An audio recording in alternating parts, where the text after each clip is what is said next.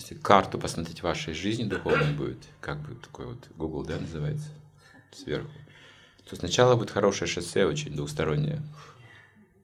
Если вы из какого-то крупного города выезжаете, всегда вот эта трасса, она где-то 50-100 километров есть.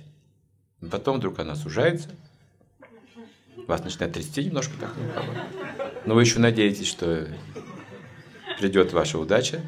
Что касается дороги, сейчас говорим, условий. условий. Что так мы думаем, ну вот такая дорога будет у нас на Вайкунтху. Двусторонняя, многосторонняя там и так далее, скоростная, и машина хорошая. А потом раз, она сужается. А потом еще сужается, он какой-то поворот странный. И вообще там это самое, грунтовая какая-то дорога.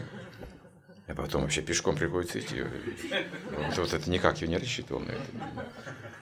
Это слишком для меня вообще такое отречение. Да, потому что и отречься нужно еще придется потом. Ну, то есть, это, если посмотрите Google, сразу об этом Прупада не говорит.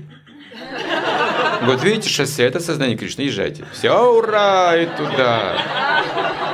А там уже все, а потом уже обратно возвращаться это долго, видите.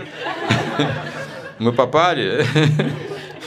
Где-то в середине пути там такая дорога будет. О, но это наша дорога. Сначала милость дается, а потом мы должны это преодолеть эти вещи. Будьте реалистами. Оставайтесь реалистами. Дорога разная бывает. Бывает, в болото попадете. Бывает, будете просить помощи, спасите кто-нибудь вообще. Если кто есть живой, помогите. Так.